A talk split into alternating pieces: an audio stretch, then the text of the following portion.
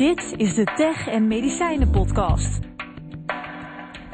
Inspirerende verhalen over genezen. Fijn dat je naar deze podcast over tech en medicijnen luistert. Mijn naam is Tom van Dek en ik ga in deze podcast in gesprek met boeiende gasten over genezen, slimme pillen, politiek en natuurlijk ook geld en de meest geavanceerde innovaties. Vereniging Innovatieve Geneesmiddelen maakt deze podcast mogelijk, want zij vinden het belangrijk dat BNR alle medische professionals aan het woord laat die dagelijks te maken hebben met genezen, geld en technologie. En onze sponsor heeft BNR ook de vrijheid gegeven om de discussies daarover niet uit de weg te gaan. Luisteren dus.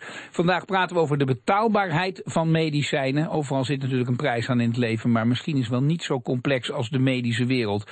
Is het leiderschap, zijn het belangen, is het ons democratisch systeem, zijn het de technieken die zo verbeterd zijn, waardoor we ook langer leven, soms ook langer chronisch ziek zijn, welvaart, nou kortom, alles kan en mag langskomen. We gaan dus analyseren met welke oplossingen het veld zelf komt en hoe de gedachten daarover zijn. En uh, we gaan dat doen met uh, Xander Koolman, gezondheidseconoom op de Vrije Universiteit van Amsterdam, en Bart Benraad, programma, programma manager, moet ik goed zeggen, dure medicijnen van de Zorgverzekeraars Nederland en zelf voormalig apotheker. Heren, beide welkom. Um, als ik het woord dure medicijnen, het staat bijna dagelijks aan in de krant. Ik begin maar eens met de econoom. Koolman, als iemand tegen jou zegt, wat is dat nou met die dure medicijnen? Wat, wat, is, is dat een afgekaderd groepje? Waar hebben we het eigenlijk over? Uh, over het algemeen hebben we het uh, bij dure medicijnen over medicijnen die uh, onder patent staan, waar hoge, hoge bedragen per patiënt mee gemoeid zijn, maar die eigenlijk ook gezamenlijk best een groot beslag doen op het totale budget van, van de zorg.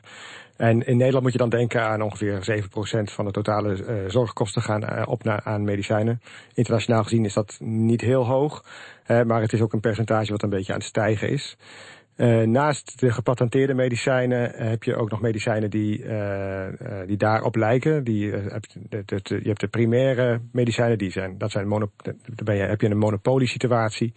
en je hebt ook situaties waarin er een medicijn voor dezelfde patiëntengroep als concurrent kan worden aangeboden doorkoeken. Uh, en dan zie je dat die uh, medicijnen uh, met elkaar een beetje gaan concurreren, maar dan zijn die prijzen nog steeds stevig.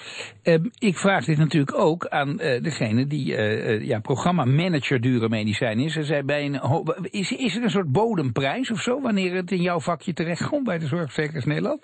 Er is een soort bodemprijs en er wordt vaak gezegd 10.000 euro per uh, jaar per patiënt, dat dat uh, een soort grens is. En dan hebben we het over de dure medicijnen en dan komt die hele carousel in werking. Eerst even, hoe, hoe gaat het nu? De, vanuit zorgverzekeraars, hoe, hoe gaat het met een, een duur medicijn? Iedereen mag het voorschrijven, hoe werkt het? vaak is een duur geneesmiddel wordt voorgeschreven door een, door een groep van artsen die, ja, moet zeggen, dat dat, dat binnen hun, hun veld ligt. Bijvoorbeeld in de kankergeneeskunde zal het een oncoloog uh, zijn.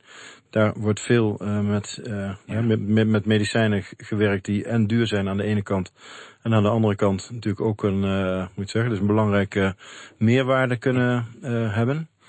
en wat wij bij ZN proberen, of bij Zorgverzekeraars Nederland proberen, is kijken of we samen met de ziekenhuizen en samen met de artsen uh, in feite het, uh, ja, uh, kunnen, kunnen kijken of we de prijzen van geneesmiddelen wat omlaag kunnen krijgen door te zien of de onderhandelingpositie die, die je kunt krijgen, of we die kunnen benutten. Krachten bundelen dus. Krachten Grote, bundelen ja. en eigenlijk dweilen noemen wij het. Want wat wij niet doen is aan het systeem draaien, maar wat we dus proberen te doen is door marktwerking wat minder uit te geven dan wat er zou gebeuren als we ons werk niet zouden doen. Kijkt de gezondheidseconoom daarnaar en denkt dat is een slimme manier om uh, te kijken hoe uh, in ieder geval de, prijs een beetje kunnen drukken?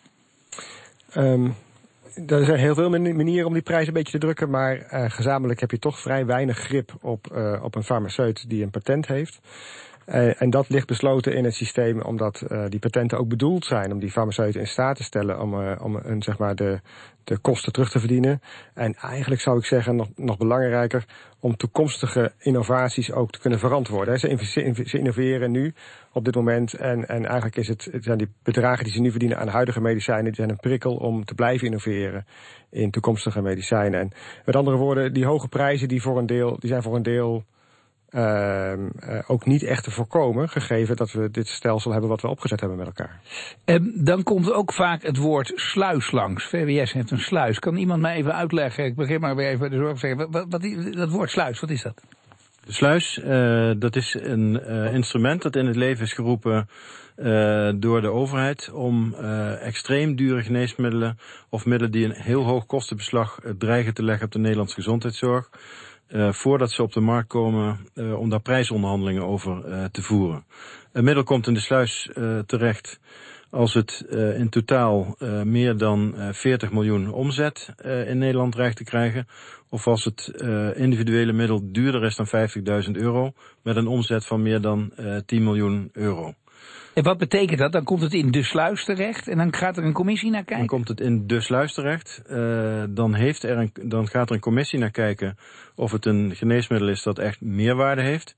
En als dat zo is, uh, dan uh, moet zeggen, komt er dus een advies dat het middel wel gebruikt kan worden. Maar aangezien het zo duur is, gaat het de sluis in, zoals dat heet. Het wordt niet, het, is, het wordt er nog niet vergoed in, het, in de bekostingssystemen. En in de sluis wordt er onderhandeld door een, een club mensen met die farmaceuten om te proberen de prijs per behandeling omlaag te brengen. Die prijs wordt dan, die is geheim die uit onderhandeld ja. wordt. Maar iedereen weet wel dat daar een soort lijn in zit. In de zin van dat het Zorginstituut, dus de club die de geneesmiddelen ja. beoordeelt, op iets van 80.000 euro per patiënt per jaar. Per jaar. Dat is een beetje een soort stille grens die je zo'n beetje wel hier en daar is afgesproken. Xander Holman, uh, econoom, uh, dit, dit verhaal, daar komt in langs, uh, dat is dan een soort geheime prijsonderhandeling. Vaak komt ook langs het woord, het is niet helemaal duidelijk wat de ontwikkelkosten van een medicijn zijn. Je hoort vaak het woord transparantie vallen, er is te weinig transparantie. Mening van de econoom. Um, ja, die, dat hoor je inderdaad veel. Hè. Dus uh, de gedachte is, we willen dan wel een tarief betalen uh, dat niet veel hoger is of, uh, dat, dan de ontwikkelkosten, plus een beetje marge om, om de risico's tegemoet te, tegemoet te komen. Maar ik denk dat het heel lastig wordt om die transparantie boven tafel te krijgen. Hè. Dus om die echte cijfers, de echte kosten helder te krijgen. Boekhoudkundig wordt dat heel moeilijk. En als econoom zou ik ook zeggen, dat doet er niet zo heel veel toe. Um, want wij zeggen, um, wat je nu ziet is, er wordt een beloning gegeven middels de prijzen op, op de ontwikkelkosten uit het verleden. Als die beloning hoger is, dan zul je zien dat dat, dat dat een prikkel is voor meer innovatie in de toekomst. Meer uh, investeringen in risicodragende ontwikkelingen uh, om nieuwe medicijnen te ontwikkelen. Als je dat uh, niet doet, als je die bedragen naar beneden stelt of, of, of, of bijna afschaft, dat zou in theorie kunnen, dan leg je vooral gewoon die innovatie stil. Dus jij zegt om de toekomstige innovaties het hoofd te kunnen blijven, sterker nog te laten ontwikkelingen, is dit gewoon een noodzakelijke prijsontwikkeling? Nou ja, dus die, die, die prijs geeft eigenlijk aan hoeveel geld zijn we bereid om van de samenleving nu, zeg maar, te ont onttrekken. Want ja, dat kun je niet uitgeven aan andere zorg of aan, onderwijs of aan sociale zekerheid. Eh, om innovaties voor de zorg van morgen mee te financieren. En da daar zit die uitruil in. En of dat, of dat we op dit moment uh, zeg maar, te veel geld onttrekken aan de samenleving nu uh, ten gunste van ontwikkelingen morgen of te weinig, ja, dat, dat kan ik niet gelijk beoordelen. Um, nou, laat ik maar zo'n woordje vallen. Personalized medicine, dat is een prachtig woord. En dan zeggen mensen, um, ja, dat maakt de zorg op termijn onbetaalbaar. Want we, we kunnen de economen heel goed volgen, maar op termijn moeten we ook kijken, is dat een zorg voor jullie, voor de zorgsector? Dat is voor de zorgverzekeraars natuurlijk een zorg. Want uh, als je het geld aan de ene kant uitgeeft aan geneesmiddelen bijvoorbeeld, dan komen ouderen in verzorgingstehuizen of in uh, verpleeghuizen in de knel. Of komt je sociale voorziening in de knel. Dus daar zit, uh, de vraag is dus, moet je als maatschappij, wie bepaalt waar je de kosten aan uitgeeft of waar je het geld aan uitgeeft? En daar zouden we eigenlijk wel zelf als maatschappij de regie over moeten voeren.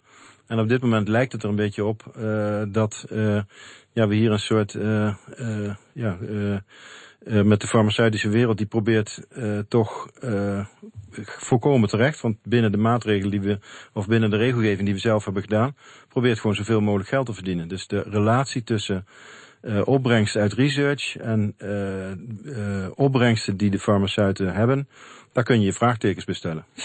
Sander Koolman, als ik het zo hoor, zijn het dan twee economisch verschillende entiteiten of werelden die uiteindelijk wel met elkaar uh, door één deur moeten? Ik denk dat er, uh, dat, het is een heel, het een heel lastig vakgebied. En het is een, het is, er zit een hele politieke sterke kant aan.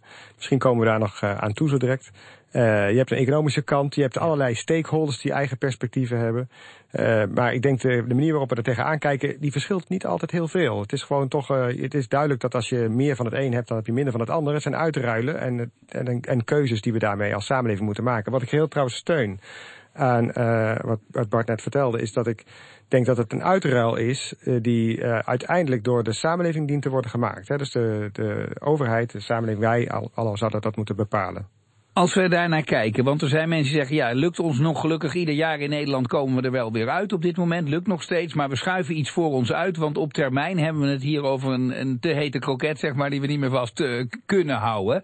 En, en dan zeggen we, er moet regie opgevoerd worden. Ik hoor jullie zeggen ook al stiekem, wie moet, ik kom eerst met de econoom, wie moet de regie dan voeren? Want dat is ook, ook zo'n woord, moet regie opgevoerd worden? Ja, dus uiteindelijk is het een samenleving die wij als samenleving en dus uh, namens ons de politiek uh, moet maken. En die dienen ook de regie te voeren. En als je nu kijkt naar hoe de besluitvorming plaatsvindt, dan heb je wel eens de indruk dat de politiek niet die regie neemt, die positie neemt. En dat komt ook omdat er heel pijnlijke beslissingen genomen moeten worden. en als ik er één mag noemen, ja dan, uh, dan denk ik dat we heel vaak te maken hebben met uh, een keuze van als we dit medicijn niet vergoeden, dan gaat deze, dit meisje van 28 jaar, wat hier op televisie zit, naast wat er heel leuk uitziet en, en na, naast die presentator een leuk verhaal vertelt, die krijgt dat medicijn niet. Hè, die kunnen we aanwijzen, die kunnen wij spreken vasthouden. Uh, omdat we heel veel geld geven aan, uh, of, of omdat we dat, dat geld zeg maar aan een ander doel gaan geven. En dat is dan vaak bijvoorbeeld een statistische persoon. Hè. We geven dat geld aan iemand die we niet zien, of een paar mensen die we, die we niet zien, en die krijgen dan meer zorg. Uh, en die uitruil is voor een politicus denk ik altijd heel moeilijk om te doen.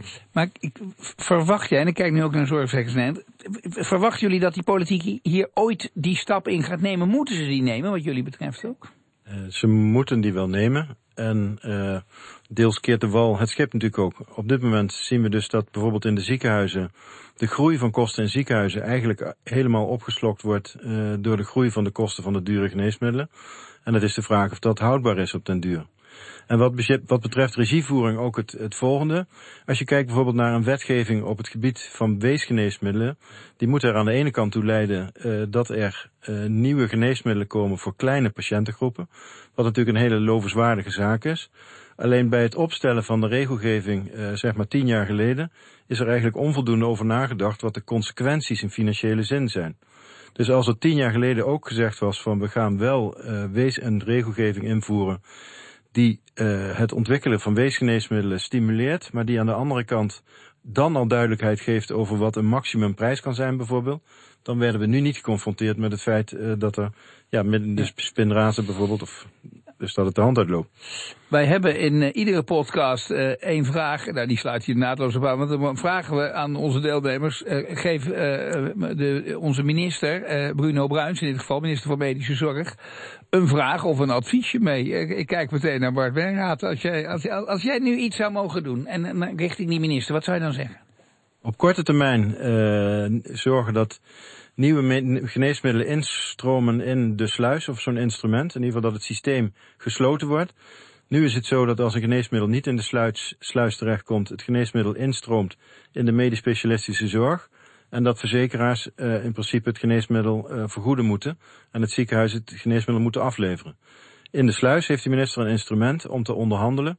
En dat wordt nu uh, alleen maar in de extreem, je moet zeggen, de echte hele grote gevallen gebruikt. En dat zou ook prima in de wat ja. mindere gevallen uh, gebruikt dus worden. Dus jij zegt, maak die sluis groter, uh, ja. korter de bocht. Ja, dat, is, okay. dat is de ene kant. En de andere kant is, denk inderdaad, misschien met een aantal maatregelen, en dat, moet, dat zal dan gelijk op Europees niveau moeten, toch aan uh, maximumprijzen of maximum opbrengsten toch ergens, ergens wat grenzen stellen. Oké, helder. Ik ga naar de econoom, naar uh, Xander Koolman. Wat, wat zou jij aan de minister vragen, adviseren? Ja, nou, ik denk dat uh, de farmaceuten zich gedragen zoals je zou verwachten. Als je kijkt naar de positie waar we ze eigenlijk in gemanoeuvreerd hebben. Hè. Ze moeten met elkaar concurreren. Ze hebben aandeelhouders die, die eisen winstmaximalisatie. Ze krijgen een patent. En vervolgens zetten ze die prijzen heel hoog. Zo hoog als eigenlijk zo'n beetje mogelijk is. Um, dat, dat leidt tot een spel wat politiek gezien heel moeilijk is. Omdat er eigenlijk de enige manier dat de overheid uh, die prijs onder druk kan zetten... is dat de toegankelijkheid van het medicijn uit te stellen bijvoorbeeld. Of de indicaties te verengen. Waardoor mensen die dat medicijn wel zouden kunnen gebruiken uh, er niet bij kunnen. En dat is politiek gezien weer heel moeilijk. Dus ik zou zelf zeggen, denk eens goed na over die context waarbinnen die farmaceuten opereren. En, en, en werk aan, of experimenteer met, nieuwe uh, verdienmodellen en, nieuwe instituties waarbinnen die farmaceuten nog steeds winst kunnen maximaliseren, maar dan meer gaan doen wat wij als samenleving van ze zouden wensen. En daar zijn ook farmaceuten in Nederland die, uh, die daar voorstellen uh, toe gedaan hebben om die kant op te gaan.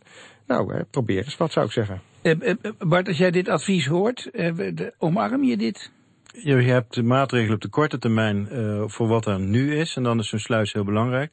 Maar voor de langere termijn en de houdbaarheid van het systeem uh, is het zeker goed om naar uh, andere modellen te kijken. En ook bijvoorbeeld toch wat meer grenzen te stellen, zodat ook farmaceuten met die grenzen rekening kunnen houden met het ontwikkelen van nieuwe geneesmiddelen. Kijk naar een andere nieuwe ontwikkeling. Uh, we hebben al een, een, iemand gehad die zegt: Ik ga dat doen. Jij bent ziekenhuisapotheker geweest. We hebben een ziekenhuisapotheker in Nederland die kan ze misschien wel zelf maken. En er zijn zelfs ziekenhuizen die af en toe zeggen: Ja, dat kunnen we veel goedkoper zelf. Wat vind je van die ontwikkeling? Maar? Uh, dat zijn, bedoel, dat zijn ja, zaken die in beeld komen als het echt extreem wordt. Er is nu bijvoorbeeld een voorbeeld van een bepaald radiofarmacon, wat nu in ziekenhuisapotheken gemaakt wordt voor 5000 euro, zeg maar zoiets. En dat middel is nu geregistreerd en dan kost het ineens 80.000 euro per patiënt. In dat geval vraag je dus af wat precies de meerwaarde is ten opzichte van de producten die al gemaakt werden in de ziekenhuisapotheek.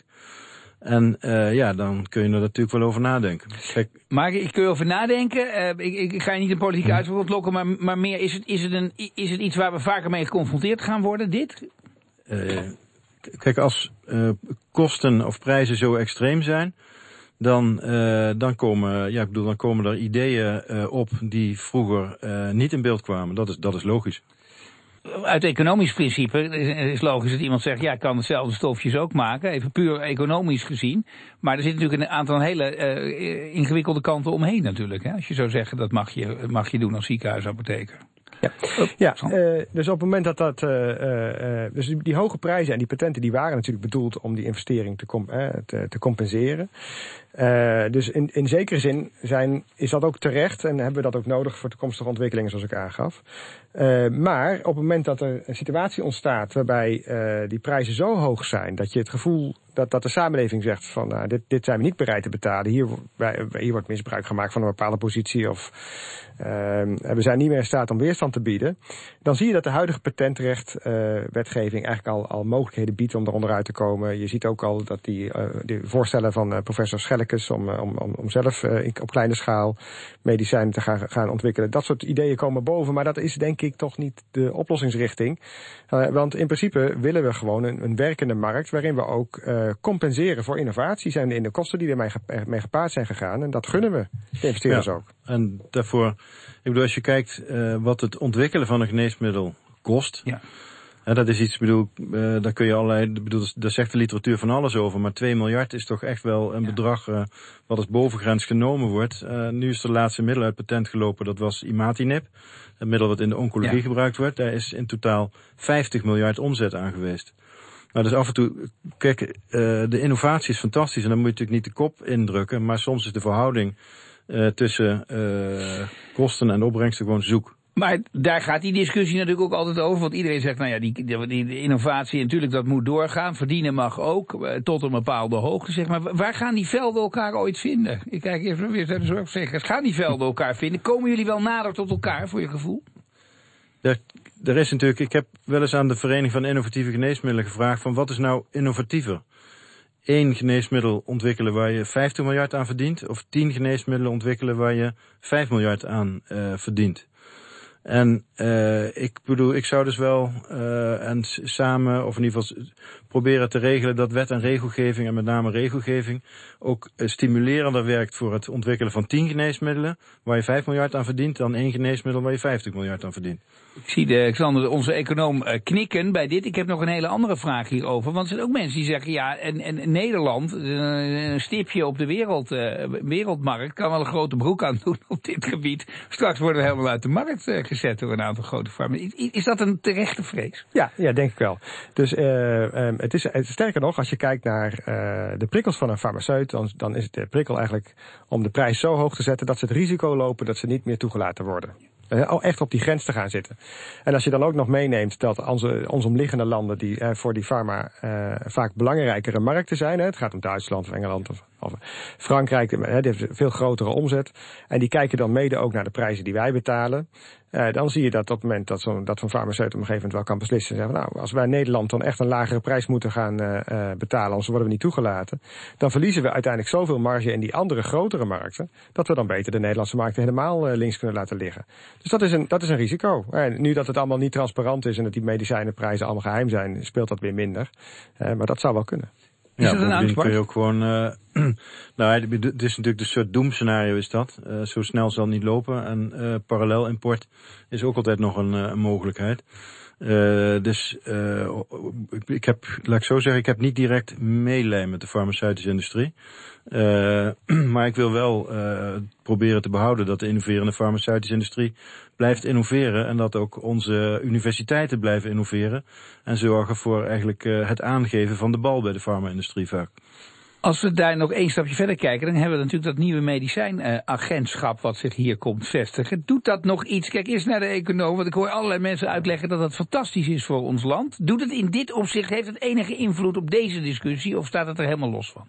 Het, het, staat op enige afstand. Uh, het gaat natuurlijk vooral over het, toelaten van medicijnen tot markten. Ja. En dan wil het nog niet zeggen dat als ze toegelaten zijn, dat ze ook vergoed worden. Dat is weer een deel 2, een andere stap. Uh, het is een heel interessant bureau, bureau omdat het, uh, of agentschap, omdat het een hele uh, essentiële rol heeft in de organisatie van de toelating van geneesmiddelen in heel Europa. Daar komen wij nu dichterbij te zitten. Nou, als je kijkt naar uh, initiatieven van uh, de vorige minister Schippers om gezamenlijk uh, politiek beleid te maken rondom de toelating van geneesmiddelen en de vergoeding. Ja, dan ben je nu het land waar vandaan dat georganiseerd wordt. Ehm, of dat allemaal rechtstreeks invloed gaat hebben op deze discussie, dat zie ik eigenlijk niet rechtstreeks. En dat initiatief van Schippers, is dat iets wat jullie omarmen als zorgverzekeraar om met meer Europese landen te kijken of je meer slagkracht? Uh, ja, dus, dus te proberen daar een stuk uh, ja, organisatie mee te creëren, ja. En als je bijvoorbeeld kijkt naar de EMA die naar Amsterdam komt, uh, een van de discussies die we zouden kunnen voeren, is op dit moment is de, uh, moet zeggen, de markttoelating, dus het beoordelen van een geneesmiddel op zijn werkzaamheid door de EMA, is niet gekoppeld uh, aan uh, de vergoeding die erachteraan komt. En je ziet dus nu dus dat middelen uh, toe de markt instromen die een beperkte meerwaarde hebben en die dan vervolgens uh, waar geen uh, grens aan wordt gesteld wat vergoeding betreft. Dus het koppelen van toelating van geneesmiddelen met uh, het vergoeden van geneesmiddelen is misschien een discussie die gevoerd zou kunnen worden. En als dat in Nederland is, wat makkelijker. Ja, want ik zag je ook nog even knikken. Wilde jij nog iets zeggen over die, die, eh, die uh, gezamenlijke ja. slagkracht? Ja, dus als je nu kijkt naar de onderhandelingspositie van de Nederlandse overheid bij uh, het onderhandelen van prijzen, dan kunnen ze dus vooral zeg maar, de toegankelijkheid afknijpen en op die manier een farmaceut onder druk zetten om, dat, om, dat, om die prijs te verlagen. Uh, een andere route zou kunnen zijn dat ze uh, dreigen uh, andere landen mee te nemen in een ontwikkeling die op internationaal gezien de, de positie van de farmacie vermindert, hè, om de winstkansen onder druk zet. Wellicht is dat een oprechte uh, overweging uh, en, en, en heeft de minister daar stappen toegenomen. Ik heb niet, zo heel veel gezien uh, van, van mooie ontwikkelingen van, van modellen en andere en, en, en overleg allerlei gremia om te komen tot een vernieuwing van een verdienmodel. In Nederland is daar door sommige farmaceuten een, een, suggestie, een, een, een, opening geboden om daarover te gaan praten. daar is niet heel uitge niet serieus op ingegaan. Dus ik weet niet of dit nou een, een, stap nou, is waar ik... Moet, ik dan wil ik wel, die discussie hebben wij als zorgverzekeraars ook wel met de VIG gevoerd. En uh, we hebben ook echt aan de VIG uh, de vraag gesteld van als je, kom dan ook, als je nou zegt we willen daarover praten, kom dan ook zelf met voorstellen waarbij je hebt ingeleefd in de problemen van zorgverzekeraars en van onze maatschappij. Kom zelf met, kom eens met voorstellen die erin, uh, die erin hout snijden. Tot nu toe is het bij de VIG, uh, ja, het vliegt nog een beetje in de lucht. Maar is dit, als jij dit uitspreekt, is dit ook een beetje jouw uh, toekomstscenario zoals je zou toewensen? Dat je gewoon met elkaar aan een tafel zit en met elkaar dit soort problematiek kunt bespreken? Nou, met elkaar is prima, maar dat, dan moet er wel wat gebeuren. He, dus alleen maar praten, dat, daar uh, kom je niet verder mee. Maar wel in gezamenlijkheid kijken naar de oplossing van dit probleem? Of, of, of, of, of gaat er een vijandbeeld ontstaan? Er, er, moeten twee lijnen bewandeld worden. Aan de ene kant natuurlijk dat, dat samenwerken is prima. Aan de andere kant met, de, met de problematiek zoals die nu is... moet je ook ja, je maatregelen nemen Overigens, we praten nu alleen maar over geld en geneesmiddelen. Er valt ook heel veel te doen aan het juist gebruik van geneesmiddelen. Dus, dus start-stop-criteria. Zorgen dat patiënten een geneesmiddel starten. Dat je na een aantal maanden kijkt of het geneesmiddel ook werkelijk doet wat je ervan verwacht. En als dat niet zo is, het geneesmiddel stoppen. Of als je een geneesmiddel start en na een aantal maanden heeft het gewenste effect, kun je onderzoek doen of de halve dosering ook even effectief is. Dat zijn dus ook maatregelen. Laatste vraag is voor de econoom, Sander. Uh, uh, hoe lang is dit nog houdbaar, het model wat we nu hebben? Want ieder jaar lukt het weer. Ik hoorde ieder jaar dat die gaat lukken, maar toen komen er toch nog steeds uit. Ja, dus de, de farmaceuten hebben de, de, de prikkel om de grens steeds op te zoeken. Uh, maar wel om hun medicijnen te verkopen. Dus dat betekent ook dat ze uh, naar alle waarschijnlijkheid dit model zoals het nu is uh, pijnlijk blijft met allerlei conflicten en duivelse dilemma's. maar dat het wel blijft lukken omdat de farmaceuten gewoon net daar gaan zitten waar de samenleving het nog, nog bereid is op te brengen. Nou, is in ieder geval geruststellend slot, Bart. Ja, en aan de andere kant, de houdbaarheid staat natuurlijk wel als je kijkt wat er gebeurt in de, in de wijkverpleging, in de gemeente, in de psychiatrie. Dat zijn de andere kant, uh, dat is de andere kant van de zorg. En daar knelt het natuurlijk enorm. Deels ook omdat we het aan de ene kant uit moeten geven. Heren, dank voor jullie toelichting op dat hele complexe onderwerp uh, dure medicijnen. We hebben enige uh, ja, orde kunnen scheppen in het oerwoud. Uh, dank dus, Xander Koolman, gezondheidseconoom en Bart Benraad, projectmanager dure geneesmiddelen van Zorgverzekeraars Nederland. Dit was de derde Tech en Medicijnen. Fijn dat u weer luisterde en ik hoop dat je ons ook wil blijven volgen. Ga dan naar de BNR-app en abonneer je op onze podcast Tech en Medicijnen. En via onze social media kanalen kun je ook reageren op deze podcast.